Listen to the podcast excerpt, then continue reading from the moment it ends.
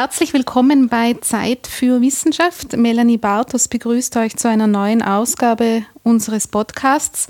Heute bin ich zu Gast am Institut für Ökologie und zwar bei Professor Michael Bahn. Herr Bahn, willkommen und danke, dass Sie sich Zeit nehmen heute. Vielen Dank für Ihr Interesse. Herr Bahn, die Vereinten Nationen haben das Jahr 2015 zum Internationalen Jahr der Böden erklärt. Und wenn die UN etwas ein ganzes Jahr widmet, was ja jedes Jahr tut, aber dennoch sind es immer Dinge, das machen sie nicht ohne Grund und natürlich nicht ohne den vorherrschenden Grund, dass es da um etwas Wichtiges geht und um etwas geht, das die dementsprechende Aufmerksamkeit vielleicht auch von einer breiteren Bevölkerung erhalten sollte. Für Sie als Ökologe spielt der Boden eine ganz große Rolle. Welche wäre denn das oder was? Warum ist es denn wichtig, dass man dem ein Jahr widmet, auch aus Ihrer Perspektive? Ja, ich denke mal, der Boden ist ein Lebensraum oder ein Raum, in dem sich eigentlich alle zentralen Sphären, die es gibt, treffen. Also es ist ein sehr, ökologisch gesehen, ein sehr interdisziplinärer Raum, in dem die Biosphäre, also der Lebensraum der Organismen, die Atmosphäre, das ist quasi ist ja auch verständlich, die Geosphäre mit dem Boden, sich verknüpfen und auch die Hydrosphäre eine wichtige Rolle spielt, weil ja auch das Wasser im Boden klarerweise gefiltert wird, gespeichert wird und doch dort zentral auch dann auch für den Menschen wieder eine Rolle spielt. Deshalb ist auch das Jahr der Böden sozusagen in den Mittelpunkt gerückt worden, weil der Mensch ja sehr stark beitragt zum Verfall der Böden. Es wird sehr viel zerstört, es ist sehr wenig Aufmerksamkeit im Bereich der Böden und die Böden sind eigentlich die Lebensgrundlage für unsere Ernährung, auch für das Wasser, für die Wasserqualität. Und deshalb ist es sehr zentral, dass man hier versucht, ein bisschen Öffentlichkeit und Bewusstsein zu erwecken. Mhm. Öffentlichkeit und Bewusstsein für etwas, was vielleicht zu wenig bekommt? Oder wie sehen Sie das? Na, der Boden ist oft in der Öffentlichkeit, wird das eher nebensächlich betrachtet. Niemand schaut sich das gerne an. Für die meisten ist es einfach Dreck. Ja? Das ist auch im Film Dirt. Es gibt den Film Dirt, da geht's, man bezeichnet den Boden als Dreck, etwas Schmutziges. Mhm. Mit dem möchte man sich nicht abgeben, aber letztlich ist der Boden die Lebensgrundlage für uns Menschen auf jeden Fall. Es gibt natürlich auch die Ozeane, da gibt es andere Lebensgrundlagen, aber im Prinzip für das terrestrische Leben und damit auch für alles, wovon wir uns ernähren, was wir brauchen. Also wenn man an die Lebensmittel denkt, wenn man denkt an Holz, das wir brauchen, sogar das Holz, das in der Vergangenheit oder in fossile Brennstoffe umgewandelt wurde, ist ja letztlich auch auf einem Boden gewachsen. Das heißt, alles das, was unsere Lebensgrundlage darstellt, lässt sich vom Thema Boden nicht trennen. Und was in neuerer Zeit und in letzter Zeit, und das ist auch für mich sehr zentral, mehr in den Mittelpunkt gerückt ist, ist die Rolle des Bodens als Kohlenstoffspeicher. Wenn wir vom Klimawandel sprechen, wissen wir, die heutige Atmosphäre ändert ihre CO2-Konzentration sehr rapide aufgrund unserer menschlichen Aktivitäten. Und man vergisst sehr schnell, dass der Boden über die Jahrmillionen eben sehr, sehr viel Kohlenstoff gespeichert hat und heute in etwa 3- bis 5-mal so viel Kohlenstoff speichert wie die Atmosphäre. Und deshalb sind sehr kleine Änderungen in diesem Kohlenstoffspeicher, können massive Auswirkungen auf die atmosphärischen CO2-Konzentrationen haben. Das heißt, wenn wir das Klima verändern, wenn dadurch Bodenaktivität sich verändert, dann kann durch die Ausgasung von CO2 aus dem Boden, die verstärkt wird, dann auch das Klima sich in der Folge wiederum sehr stark verändern. Mhm. Und das ist der Aspekt, der Sie jetzt speziell interessiert. Und das führt direkt zu meiner eigenen Forschungsaktivität, nachdem ich sehr stark an diesem Themenkreis CO2-Austausch zwischen Ökosystemen und der Atmosphäre arbeite und versuche, die Prozesse, die diesem Austausch zugrunde liegen, besser zu verstehen. Da kommt man dann auch als sozusagen gelernter Pflanzenökologe wie ich sehr schnell in den Boden hinein. Abgesehen eben von dieser Faszination, dass eben genau im Boden sehr viel im unsichtbaren Bereich sich eigentlich an Interaktion bewegt, dass wir noch schlecht verstanden haben, eben weil man dort sehr schlecht hineinschauen kann und nicht auch zugleich dieses sehr komplexe Gefüge zu zerstören oder zu stören zumindest. Ja. Also da ist der Forschungsgegenstand selber so, Boden so banal, wie er für viele klingt und so selbstverständlich, wie er ja doch für die meisten ist, ist auch ein schwieriger Untersuchungsgegenstand, so unter Anführungszeichen. Absolut, so ist es, weil wir natürlich in der Ökologie generell bei allen, wir sagen, organismischen und biologisch bezogenen Untersuchungen müssen wir daran denken, dass wenn wir einen Organismus zerlegen, also in der Naturwissenschaft zerlegen wir sehr gerne, um dann sozusagen die einzelnen Komponenten zu verstehen, Aber auch wenn wir ein Auto zerlegen, können wir das Auto wieder zusammensetzen und im besten Fall funktioniert es nachher gleich wie vorher. Es ist sehr viel schwieriger, einen Organismus zu zerlegen und dann wieder zusammenzusetzen und dann zu hoffen, dass er funktioniert. Und bei einem komplexen Ökosystem, wie man das, den Boden im weitesten Sinn als Ökosystem bezeichnen kann, ist es noch viel schwieriger, wenn man eine Komponente herausgreift und übersieht, dass diese Komponente mit einer anderen zusammenhängt zum Beispiel. Dann versteht man die Situation sehr schlecht. Ein konkretes Beispiel. Mhm. Die Mikrobiologie und die Pflanzenphysiologie sind eigentlich traditionell sehr unterschiedliche Gebiete, die miteinander auf den ersten Blick nicht viel miteinander zu tun haben. Aber die Aktivität der Mikroorganismen im Boden ist unglaublich eng gekoppelt an die Aktivität der Pflanzenwurzeln. Das heißt, ohne Wurzeln verhalten sich Mikroorganismen sehr unterschiedlich und umgekehrt. Mhm. Dadurch, dass Mikroorganismen Nährstoffe umsetzen können, die die Pflanzenwurzeln wiederum brauchen, ist auch die Pflanze sehr abhängig. Das heißt, diese beiden Komponenten man kann nicht einfach sagen, ich nehme eine Pflanze aus dem Boden heraus und verstehe dann die Pflanze ohne Boden. Das ist so isoliert nicht. Genauso gut kann ich die Mikroorganismen nicht ohne Pflanze verstehen. Natürlich kann ich bestimmte Aspekte verstehen, aber ich verstehe dann möglicherweise nicht, was es im konkreten Kontext des Bodens auch dann bedeutet. Und das ist sozusagen ein bisschen das Dilemma oder die Herausforderung, würde ich auch sagen, zu versuchen, wie kann man mit möglichst wenig invasiven Methoden diese Interaktion zwischen Pflanzen und den Mikroorganismen im Boden und ihre Bedeutung für Umsätze im Boden besser verstehen. Das ist ein bisschen der Forschungsbereich, in diese Grenze bewege ich mich mit meiner eigenen Forschung auch sehr stark. Ja, und wie machen Sie es dann? Das kann man machen, indem man zum Beispiel nicht invasiv mit Tracern arbeitet, also mit Markern. Man kann zum Beispiel, also eine ganz zentrale, was kann da die Pflanze beitragen zum Boden? Also was ist eigentlich sozusagen das Alleinstellungsmerkmal der Pflanze in ihrer Bedeutung für Mikroorganismen? Klarerweise, was Pflanzen können, ist assimilieren, Kohlenstoff assimilieren, das heißt Photosynthese betreiben. Mhm. Und diesen Kohlenstoff zu verfolgen, wie geht dieser Kohlenstoff, wie bewegt sich der Kohlenstoff sozusagen von der Pflanze in den Boden hinein, wie wird er dort umgesetzt, wo wird er aufgenommen, wo wird er abgegeben und mit welchen Geschwindigkeiten erfolgt dieser Umsatz. Das kann man untersuchen, indem man zum Beispiel einen Bestand, wir machen das mit Graslandsystemen, die lassen sich etwas leichter handhaben als Wälder, aber das kann man im Wald genauso machen.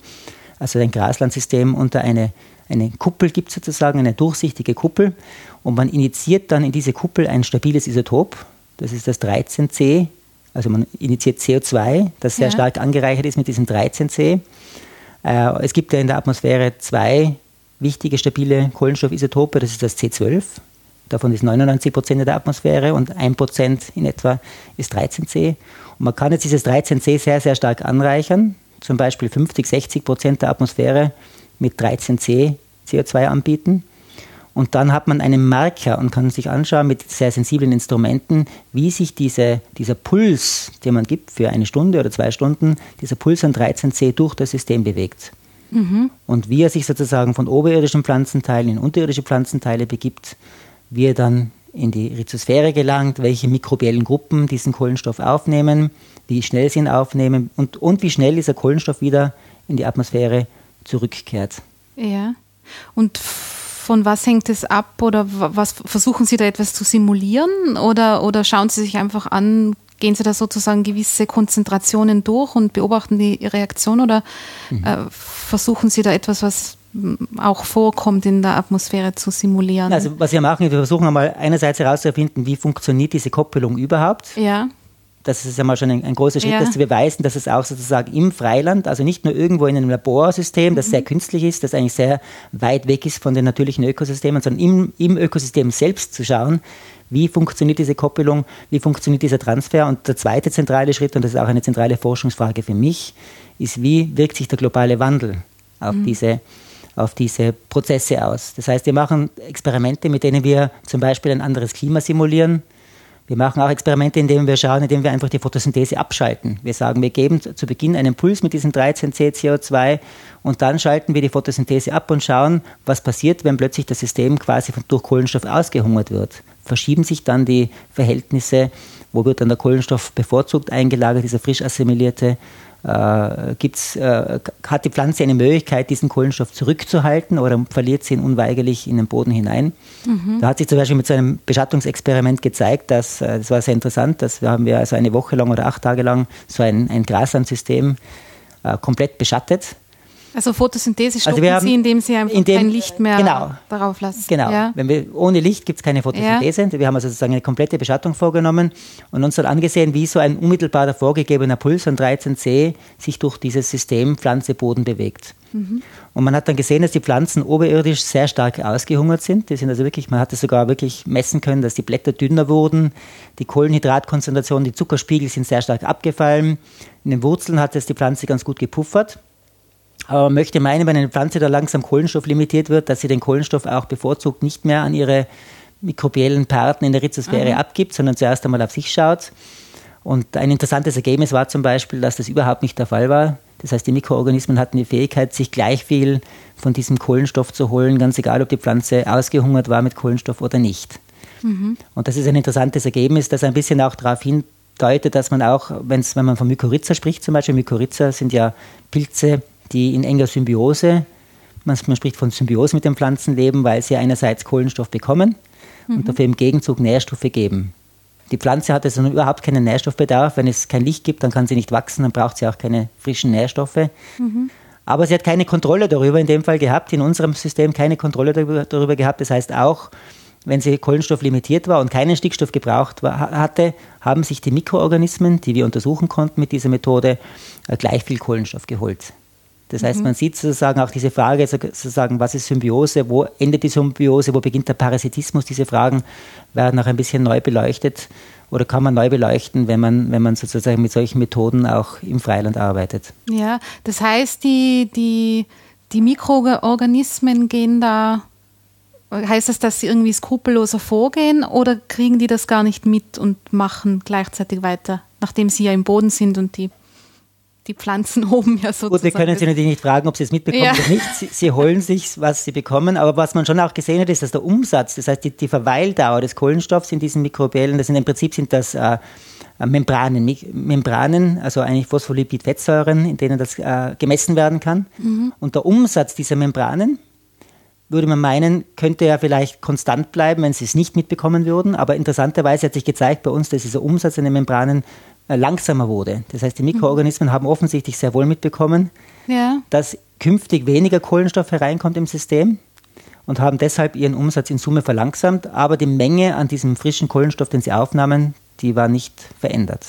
Mhm. Also war durch die Pflanze nicht kontrolliert. Und das kann man natürlich dann weiterführen und sich anschauen, zum Beispiel unter Extremereignissen. Wir haben uns das sehr schön angeschaut. Eines unserer Forschungsthemen ist auch, wie wirken sich Extremereignisse, wie zum Beispiel extreme Dürre, auf solche Ökosysteme aus. Und da haben wir dann schon gesehen, dass wenn wir eine extreme Dürre haben, die sehr unnatürlich ist, sehr unüblich ist für das System, ist es eben ein Extremereignis, das wahrscheinlich in den künftigen Jahrzehnten sehr viel häufiger auftreten wird, dann sehen wir, dass verschiedene mikrobielle Gruppen unterschiedlich darauf reagieren. Es gibt also solche Pilze, die sind deutlich resistenter gegen Dürren als bestimmte Gruppen von Bakterien. Es gibt aber wieder andere Bakterien, die wiederum sehr, sehr widerstandsfähig sein können und dann auch den Kohlenstoff weiterhin auch aufnehmen. Das heißt, wir sehen, es gibt bei Dürres haben wir auch gesehen, eine deutliche Verschiebung der Dynamik des Kohlenstoffs in dieser Schnittstelle zwischen Pflanze und Mikroorganismen.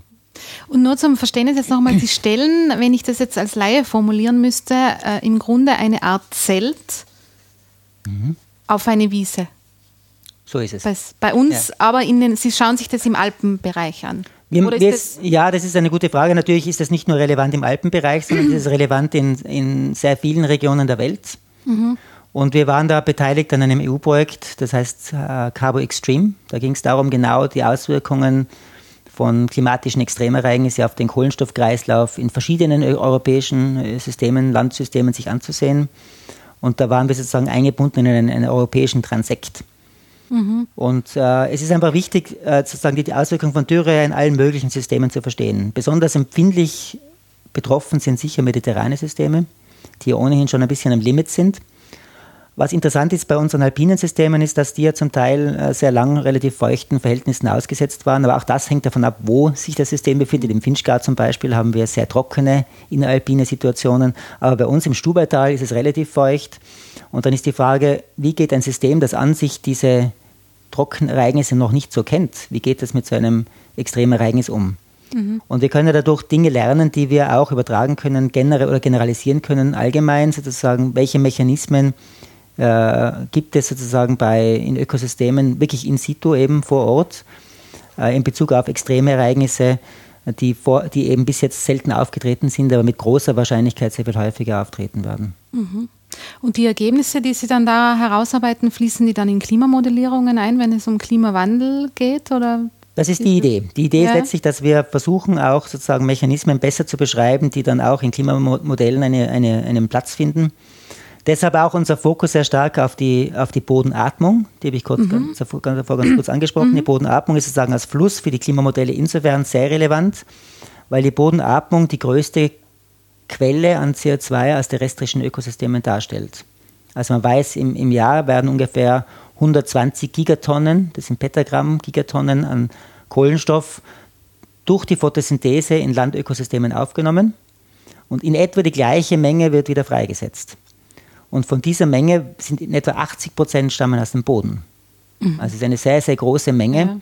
Und deshalb haben natürlich Klimamodelle nicht den unmittelbaren Bedarf, aber wenn sie die Prozesse abbilden wollen, müssen sie natürlich diese wesentlichen Komponenten besser erfassen. Und deswegen ist auch ein großes Anliegen, sich anzuschauen, wie reagiert zum Beispiel diese Bodenatmung, also die CO2-Freisetzung aus Böden, wie reagiert die auf Klimawandel?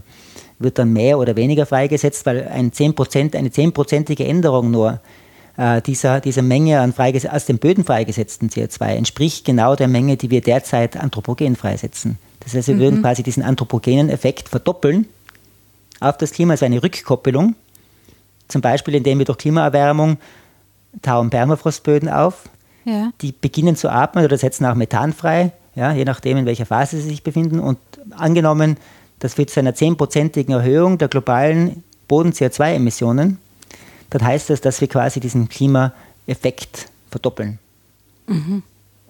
Also das heißt, es entstehen aufgrund der Erwärmung durch den Klimawandel dann neue Böden sozusagen, die diesen Effekt mit sich bringen, den Sie jetzt geschildert haben. Es entstehen keine neuen Böden, die Böden existieren ja bereits, aber die Böden sind sozusagen bis jetzt im Permafrost gefroren und wenn sie gefroren sind, es gibt immer noch mikrobielle Prozesse, die auch bei sehr tiefen Temperaturen ablaufen können, aber die sind sehr, sehr langsam im Verhältnis. Mhm. Das heißt, erst wenn ein Boden auftaut, ist genügend Energie auch vorhanden, um Umsatzprozesse sicherzustellen. Das heißt, erst dann kommt es zu einer Aktivität, einer deutlichen Aktivität des Bodens und auch zu einer deutlichen Freisetzung von Treibhausgasen. Ja, könnte man da dann ganz provokant fragen, wenn auf der einen Seite viele Böden verschwinden, weil der Mensch sie vernichtet sozusagen. Auf der anderen Seite taut der Permafrostboden auf und es entstehen wieder neue solche Gebiete sozusagen. Hält sich dann wieder die Waage? Nein, im Gegenteil würde ich sogar sagen. Im Gegenteil, weil die Böden, die verschwinden, wohin verschwinden denn die? Ja. Die lösen sich zum Teil buchstäblich in Luft auf, um es jetzt sehr plakativ zu sagen, weil natürlich der Humus sehr viel Kohlenstoff speichert, sehr viel CO2 speichert. Und das ist genau das Problem. Das sieht man auch, wenn zum Beispiel intensive Landwirtschaft betrieben wird, dann verarmen diese Böden sehr stark an Humus in der Folge wo geht der Kohlenstoff hin? Natürlich, der wird sozusagen dann mineralisiert und gelangt in die Atmosphäre. Und es gibt auch Initiativen, die versuchen sozusagen eben, und das ist auch ein Teil dieses Jahr des Bodens, sozusagen den Humus als kostbares Gut zu schätzen. Ja, eben die Industrialisierung der Landwirtschaft führt genau zu diesem großen Fehler, dass man meint, man könnte sozusagen alles in den Griff bekommen und vergisst dabei komplett, dass man eigentlich genau was den Klimawandel anlangt, zum Beispiel einen Riesenfehler macht, weil den Humus aufzubauen, das braucht sehr, sehr lange. Ja. Das braucht Jahrhunderte und Jahrtausende. Aber den Humus freizusetzen oder sagen wir den Kohlenstoff, der im Boden gespeichert ist, freizusetzen, das geht relativ schnell. Mhm. Und deshalb ist es sehr wichtig, da hier die Öffentlichkeit darauf hinzuweisen, dass man eigentlich mit dieser sehr, sehr kostbaren Ressource aus vielen Gründen sehr, sehr viel sorgfältiger umgehen muss. Mhm. Und ein Aspekt davon ist eben dieser Klimaaspekt. Ja. Wie würde denn ein sorgfältigeres Umgehen damit aussehen? Sorgfältiger umgehen heißt eben zum Beispiel, dass man versucht, diese sehr, sehr stark industrialisierte Landwirtschaft ein bisschen vorsichtiger zu gestalten, dass man auch versucht, zum Beispiel mit Komposten, es gibt zum Beispiel in der Ökoregion in der Steiermark gibt es die Initiative, dass man sehr viel Humus produziert und dann auch, also durch Kompostierung Humus aufbaut, ja, und dann in die Böden ausbringt. Das heißt sozusagen die Diversität in Böden zu erhöhen, die Vielfalt an Lebenswesen in den Böden zu erhöhen und auch die Bearbeitung, die mechanische Bearbeitung der Böden zu reduzieren. Das sind sicher allgemein Maßnahmen, die helfen sollten, den Kohlenstoff im Boden länger zu stabilisieren. Da könnte man dann sagen, dass aber im Moment noch viel in die gegenteilige Richtung gearbeitet wird, im wahrsten Sinne des Wortes. So ist es sicher, ja. Genau. Ich würde gern auf einen Satz, der vielleicht auch dazu beitragen kann, dass man als Laie auch einen besseren Zugang dazu findet, noch einmal kurz eingehen. Und das ist das, was Sie vorher mehrmals erwähnt haben, dass der Boden atmet. Weil Atmen ist ja was, was ja auf Lebewesen sozusagen zutrifft, wo man den Boden oft ja nicht als solchen sieht. Können Sie für einen Laien noch einmal versuchen zu schildern, wenn der Boden atmet, was ist das für ein Prozess, der da vonstatten geht unter unseren Füßen? Das ist eine gute Frage. Genau, das war Bodenatmung, hat so eine poetische Komponente, Bodenatmung, man denkt, plötzlich kommt man drauf, der Boden könnte ein Lebewesen sein. Und faktisch ist es eben auch, wie ich davor angesprochen habe, der Boden ist genau ein Lebensraum, in dem eben, weil ein Lebensraum ist, sehr viel Leben ereignet. Und was im Boden atmet, sind genau die Lebewesen, die sich dort befinden. Das heißt, das sind natürlich die Mikroorganismen, von denen ich gesprochen habe, aber natürlich auch die Pflanzenwurzeln. Also sozusagen die versteckte Hälfte der Pflanzen sind die Pflanzenwurzeln. Und ich habe davor diese Pulsmarkierungsexperimente angesprochen, und wir haben zum Beispiel mit unseren Experimenten zeigen können, dass in einem Grasland 50% oder also generell, weiß man, dass 50% der aufgenommenen Kohlenstoffmenge am gleichen Tag wieder veratmet wird. Vom Pflanzen generell. Und wir konnten zeigen mit unseren Experimenten, dass diese Veratmung in den Wurzeln innerhalb von 2 Stunden passiert. Das heißt, Ökosysteme sind wie Kohlenstoffpumpen, die sehr rasch diesen Kohlenstoff umsetzen. Und der wird eben umgesetzt, weil Wurzeln aktiv sind, weil Mikroorganismen aktiv sind. Und es gibt aber auch Regionen natürlich, wo aus dem Boden CO2 freigesetzt wird, das überhaupt nicht unmittelbar biologischen Ursprungs ist, nämlich zum Beispiel in geogenen Regionen, also wo geogenes CO2 freigesetzt wird, wo Vulkanismus besteht zum Beispiel. Das ist sicher ein anderes Phänomen, das man auch zum Teil berücksichtigen muss, oder wo auch Kalk verwittert, wo CO2 freigesetzt ist, das eigentlich nicht, also aber auch wieder über lange Zeiträume sehr wohl biologischen Ursprungs ist, weil auch der Kalk in vielen Regionen klarerweise aus der Ablagerung aus Ozeanen kommt. Also auch das ist ursprünglich biologischen Ursprungs, aber natürlich, das ist schon geologisch betrachtet. Das heißt, was an CO2 freigesetzt wird, ist zu einem großen Teil tatsächlich durch Organismen bedingt. Und weil Organismen atmen, spricht man auch von Bodenatmung. Ja. Verstehst du. Daher, weil es auch tatsächlich so ist, kann man eigentlich unterm Strich sagen. Weil es auch so ist, genau. Ja. Und das ist aber ist auch eben genau, da kommen wir auch schön zum Anfang zurück. Im Grunde, eben der Boden ist mehr als nur irgendwas Dreckiges sozusagen, was irgendwie nicht lebendig wäre, sondern der Boden ist ein unglaublich lebendiger Lebensraum. Und wenn man sich denkt, in einer Handvoll Erde, was da, wie viele Millionen an Organismen, also die Diversität in Böden ist ja unglaublich hoch. Das ist kaum vergleichbar, weil eben sehr kleine Organismen relativ wenig Platz brauchen und dadurch sich in sehr viel größeren Diversitäten ausbilden können. Das heißt, die Artenvielfalt in Böden ist noch gar nicht richtig beschrieben. Da kommt man erst langsam in diese Richtung. Also was die Mikroorganismen anlangt, ja genau. Aber auch Nematoden, ganz kleine Organismen, die sind sozusagen in sehr großen Mengen und auch in sehr großer Vielfalt im Boden vorhanden. Der Boden ist ein riesiger Lebensraum. Ja. Ja, ich habe gerade ein Podcastgespräch geführt aus der Mikrobiologie, die sich mit einzelligen Parasiten im Boden befasst. Also das passt genau zum Thema. Kann man dann sagen, dass für die mikrobielle Vielfalt ist ja an und für sich was Positives, was Gutes, ist dann auch auf einem Boden, wenn wir diesen industriellen Aspekt im Hinterkopf haben, gut, wenn dort auch eine Pflanzenvielfalt herrscht? Das ist eine sehr gute Frage. Natürlich, die Pflanzenvielfalt ist ein Teil der Vielfalt sozusagen, die auch die Bodenvielfalt, die Vielfalt der Bodenorganismen bestimmt. Zum Beispiel haben wir zeigen können, dass rein die Merkmale von Pflanzenarten, also zum Beispiel wie Wurzeln, welche Merkmale Wurzeln haben, die sehr stark mitbestimmen können. Und die Wurzeln haben eben eigene Strukturen, die haben auch eigene Ausscheidungen, das sind sogenannte Exudate, mit denen sie zum Beispiel die Nährstoffaufnahme sich erleichtern, aber auch spezifisch Mikroorganismen in der Rhizosphäre zu einer bestimmten Aktivität motivieren, anregen, indem sie füttern sozusagen, eben wie davor schon erwähnt. Und man weiß inzwischen auch, dass eben je nachdem, welche Pflanzenarten sich auf einem Boden befinden, sich auch entsprechend eine unterschiedliche Rhizosphäre ausbilden kann. Also diese beiden Welten sind nicht getrennt, sondern sehr eng auch, was ihre Diversität anlangt, sehr eng gekoppelt. Ja. Yeah. Das heißt, wenn man Pflanzenmerkmale verändert, und das haben wir auch zeigen können für verschiedene Graslandökosysteme in Europa, da haben wir untersucht, wie wirkt sich die Zusammensetzung der Pflanzenarten auf die mikrobielle Zusammensetzung aus und vor allem die Aktivität dieser Mikroorganismen, dann sieht man, dass man eigentlich mit Pflanzenwurzelmerkmalen auch ganz gut vorhersagen kann, wie zum Beispiel die Nährstoffumsätze dieser Mikroorganismen aussehen. Mhm. Und dadurch kann man, würde ich sagen, allgemein sicher festhalten, dass die Diversität der Pflanzen und die Diversität der Mikroorganismen eng gekoppelt sind. Wobei das nicht einseitig ist, klarerweise auch umgekehrt. Es gibt eine Koevolution, bestimmen die Mikroorganismen auch mit, welche Pflanzenarten welchen Erfolg haben.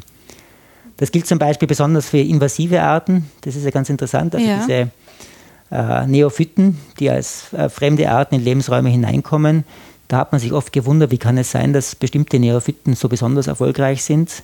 Und es hat eine Reihe von Studien gegeben, die gezeigt haben, dass sozusagen der neue Lebensraum, in dem sich dieser Neophyt ansiedelt, dass der im Grunde sehr stark diese Pflanzen von der biologischen Kontrolle aus ihrem ursprünglichen Lebensraum entkoppelt. Das heißt, die sind zu Hause, wo sie wohnen, mit bestimmten Pathogenen zum Beispiel in Assoziation, und die Pathogenen kontrollieren schon, dass die Pflanze sich nicht so stark entwickelt, und das ist günstig im Wettbewerb mit anderen Pflanzen. Mhm. Wenn die Pflanze jetzt woanders hinkommt, dann geht sie sozusagen entkommt sie der Kontrolle der eigenen Pathogene im eigenen Lebensraum und hat dann plötzlich einen Wettbewerbsvorteil und kann sich sehr viel rascher und stärker etablieren.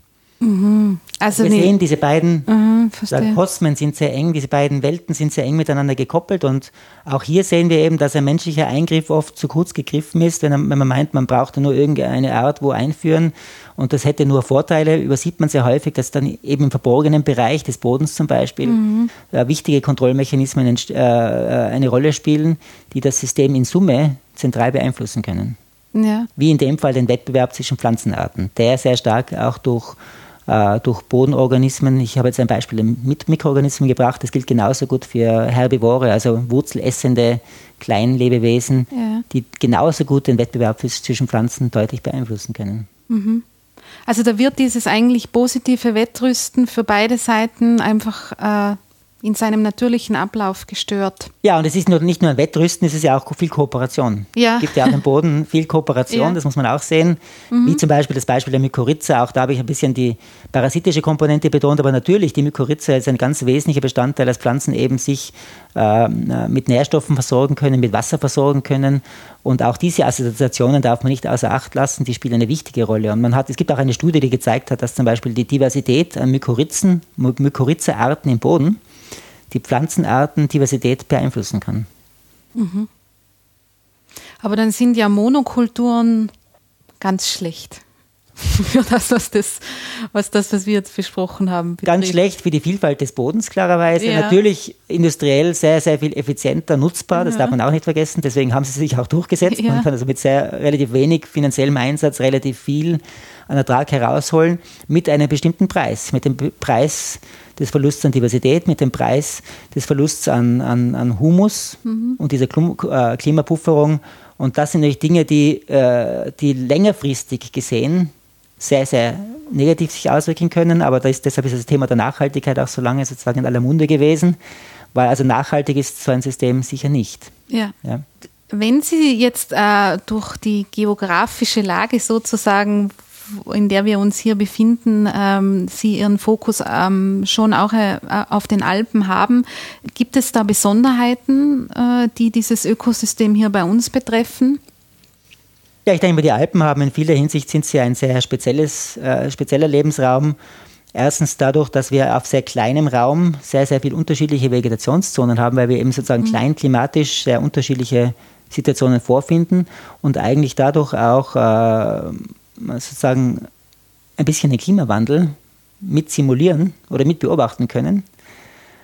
Zugleich sind diese Systeme sehr sensibel, weil sie eben häufig im Hochgebirge, zum Beispiel aufgrund ihrer sehr kurzen Vegetationsperiode, sehr kühler, ungünstiger Bedingungen entsprechend schon ziemlich am Limit sind. Also man kann sich anschauen, sozusagen, wie funktionieren Systeme, die in ihre Grenze kommen. Das ist auch rein für die Biologie, schon im Prinzip auch für die Ökologie ein hochinteressantes Thema.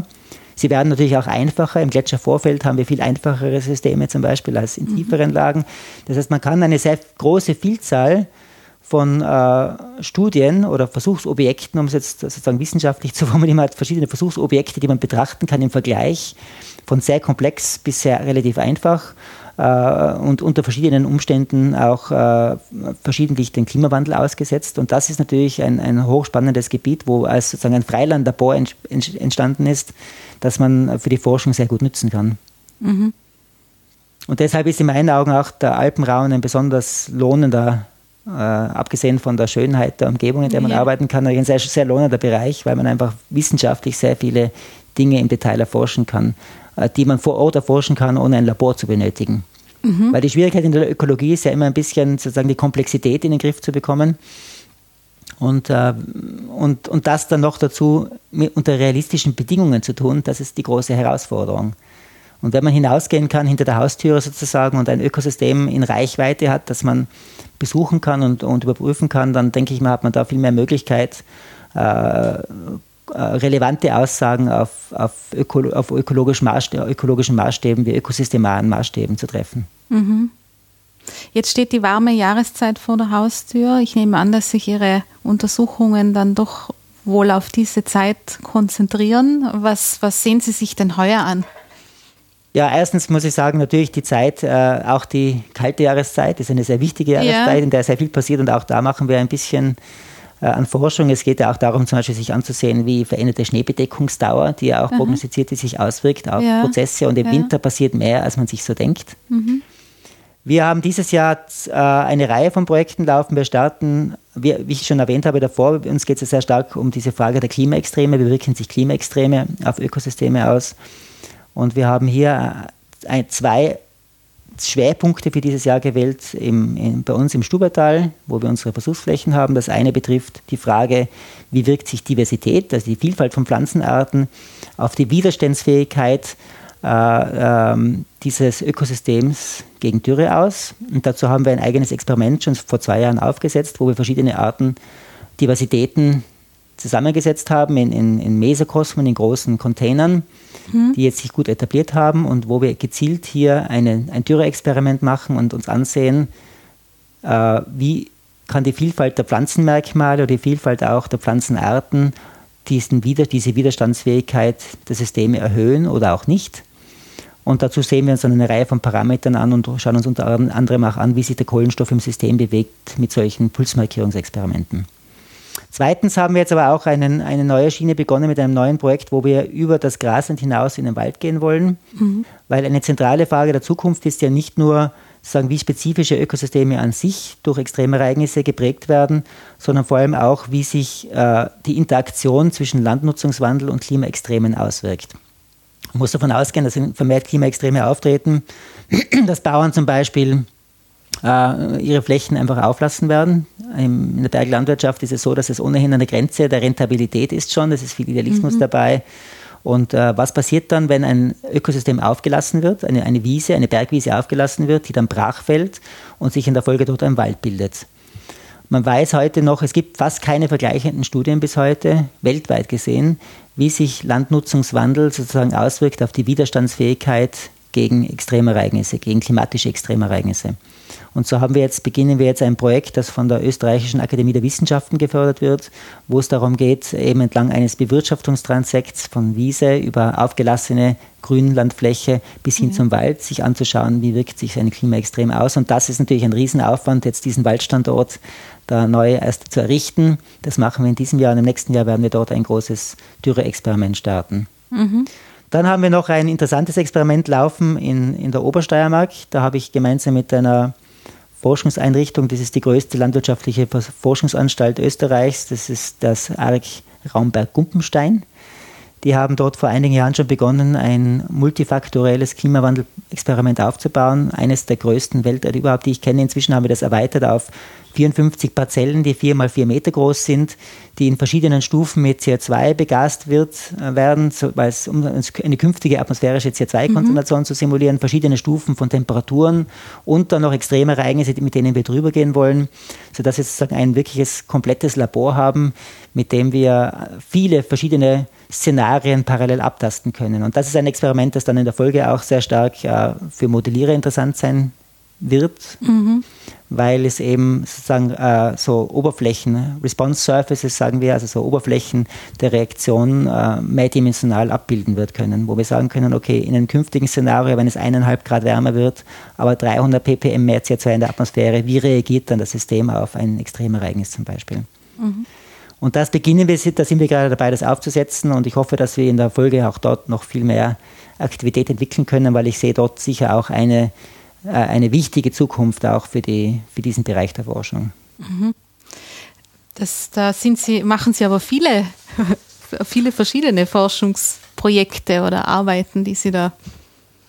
Ja, man tut, was man kann. Ja, das ist ein gutes Stichwort, man tut, was man kann. Warum machen Sie denn so viel oder was Sie können? Wie sind Sie zu dem Bereich gekommen? Sie haben kurz erwähnt, glaube ich, Pflanzenökologe. Wie sind Sie denn sozusagen dann unter die Erde reingekommen? Ja, die Dinge entwickeln sich, wenn man so vor sich hingeht. Ich denke mal, es ist vieles, auf viele Dinge stößt man sozusagen im Laufe der Zeit. Viele Dinge werden erst möglich, indem neue Technologien entwickelt werden. Zum Beispiel die Untersuchung, die wir machen mit dieser Pulsmarkierung und der Verfolgung dann der Flüsse von Kohlenstoffaufnahme durch die Photosynthese bis in die Veratmung hinein. Das war bis vor wenigen Jahren technisch gar nicht möglich. Das sind eigene Laser, die sehr, sehr sensibel sind, die ins Freiland zu bringen vor Ort und das zu machen. Da braucht man einmal ein Gerät, das überhaupt mit dem man das machen kann, und auch eine Infrastruktur, mit der das möglich ist. Das heißt, das war erst vor wenigen Jahren möglich, und so sozusagen treibt die Wissenschaft einerseits auch die Möglichkeit an, aber natürlich die große grundlegende Frage ist schon die natürlich, wie Ökosysteme auf globale Veränderungen reagieren. Und das hat mich eigentlich immer schon seit Beginn meines Studiums, würde ich sagen, interessiert. Und dieses Thema verfolge ich bis heute herauf natürlich. Und dann ergeben sich, während man geht, eben immer wieder neue Fragen, man stößt auf neue Rätsel und versucht, diese Rätsel mit den Gegebenheiten, mit den Möglichkeiten möglichst gut zu lösen und zu beantworten. Wenn Sie sich schon so lange mit dieser Thematik beschäftigen, was würden Sie denn sagen, würden Sie eine Prognose wagen, wo wir uns dahin bewegen, weil ich denke, dass Sie oft ja nicht sehr positive Befunde haben, oder? Ja, man muss das, glaube ich, ein bisschen differenziert betrachten. Natürlich ist immer die große Schwierigkeit, wie kann man sozusagen wissenschaftliche Details dann auch einer breiteren Öffentlichkeit kommunizieren, obwohl wird dann sehr stark vereinfacht. Ich glaube schon, dass die Befunde sehr, sehr eindeutig sind inzwischen, und das ist auch dank vieler, vieler Menschen, die in diesem Bereich forschen, dass man davon ausgehen kann heute eigentlich mit sehr großer Sicherheit, dass der Mensch das Klimasystem beeinflusst. Ich glaube, das ist ein Faktum, das man hinstellen kann. In den Details gibt es natürlich sehr viele Abwandlungen. Also ich glaube, man muss dann einfach auch sehen, dass Organismen sehr anpassungsfähig sind. Für mich ein interessantes Beispiel war zum Beispiel ein Film, den ich gesehen habe über Tschernobyl, wo man sieht, dass jetzt dort sehr, sehr große Wolfpopulationen sich ausgebreitet haben. Das heißt, nicht alles, was für den einen Organismus schlecht ist, muss für alle Organismen schlecht sein. Und als Biologe glaube ich sozusagen auch ein bisschen an die Resilienz biologischer Systeme in Summe. Das heißt, ich glaube schon, dass auch mit sehr starkem Klimawandel, der voranschreiten wird, ja, auch dass dann trotzdem sehr viele Organismen überleben werden, sich neu entwickeln werden. Wir müssen uns trotzdem Sorgen machen, glaube ich, ein bisschen um den Menschen, der auch kein unwichtiger Organismus ist für uns. Und wir müssen uns auch Sorgen machen natürlich über unsere Verantwortung, die wir als Mensch auch haben, gegenüber anderen Organismen. Und in dem Sinn denke ich, wir müssen ein bisschen unser Handeln auch darauf ausrichten, zu versuchen, diese Dinge, die wir aus Unwissen begonnen haben, in eine schlechte Richtung zu lenken, in eine ungünstige Richtung zu lenken, dass wir hier ein bisschen gegensteuern und versuchen, den Bedarf, den wir als Menschen haben, ein bisschen mit den ökologischen Erfordernissen besser in Einklang zu bringen. Ich glaube, es ist eine wichtige Herausforderung, und da braucht es in allen Bereichen noch viel mehr Detailwissen auch. Ja. Trotzdem wissen wir genug, um handeln zu können. Ja. Aber es ist, hinter Ihrer Arbeit oder hinter Ihrem Engagement steckt dann trotzdem auch der Anspruch oder die Hoffnung, dass die Ergebnisse, die Sie herausarbeiten, dann im Gesamten dazu beitragen, dass gewisses Verhalten sich langfristig verändert. Also ich glaube schon. Ich glaube, der erste Grund, warum man Wissenschaftler wird, ist, dass man neugierig ist. Also ich glaube, die Neugier hat noch nichts mit einer Handlungsanleitung zu tun, sondern das ist einfach eine Quelle, die für sich, denke ich mir, sehr wertvoll ist und ich glaube, sicher ein zentraler Antrieb ist. Ich glaube, man macht nicht, und auch gute Wissenschaft ist sozusagen nicht von der Idee eines, man hat Hypothesen, man glaubt sozusagen, man weiß, was herauskommen könnte, kann man prüfen und wenn das Gegenteil herauskommt, dann ist es auch gut. Ja? Also es gibt kein schlechtes Ergebnis. Deswegen muss man ein bisschen aufpassen. Ja. Ich glaube, die Grundlagenforschung muss nicht zielgerichtet sein und die kann auch oft sehr sinnlos wirken nach außen hin und trotzdem ganz wichtige, in der Folge sehr wichtige auch Erkenntnisse mit sich bringen, die dann in der Folge wieder sehr handlungs- oder anwendungsorientiert sein können. Also ich glaube, man muss ein bisschen da differenzieren. Trotzdem natürlich habe ich, wenn man in dem Bereich arbeitet und mit dem globalen Wandel konfrontiert ist, sieht man natürlich auch sehr, sehr deutlich, dass vieles in eine schlechte oder ungünstige Richtung läuft, jetzt was eben unseren Umgang mit den Ressourcen, mit den Ökosystemen, mit dem Klima und so weiter anlangt. Aber und da glaube ich, können wir einen guten Beitrag leisten, das glaube ich schon, indem wir einfach unser bestes Wissen nach besten Möglichkeiten versuchen zu kommunizieren. Mhm. Ist dann, wenn ich das fragen darf, was spielt das für Sie, die Natur jetzt, dann in Ihrer, für Sie privat für eine Rolle oder der Boden, wenn wir schon über den sprechen? Also die Natur spielt für mich privat eine sehr große Rolle. Ich bin sehr gerne in der Natur, deshalb bin ich auch immer noch sehr gerne in Innsbruck, weil die Natur einfach sehr präsent ist im Raum von Innsbruck. Ich selber wühle ganz gern ab und zu im Boden, bin jetzt nicht unbedingt versessen auf dem Boden. Also ich muss mich nicht immer im Boden wühlen, aber ich habe ab und zu ein bisschen gegärtnert oder mit Bahn auch einmal eine Zeit lang Gemüse angebaut, ein bisschen. Ich denke mal, das sind schon auch wichtige Aktivitäten, weil man ein System oft viel besser versteht, wenn man es begreift. Ja. Herr Bahn, dann danke ich Ihnen ganz herzlich für das interessante Gespräch. Sehr gerne. Danke für den Besuch. Ja, gerne.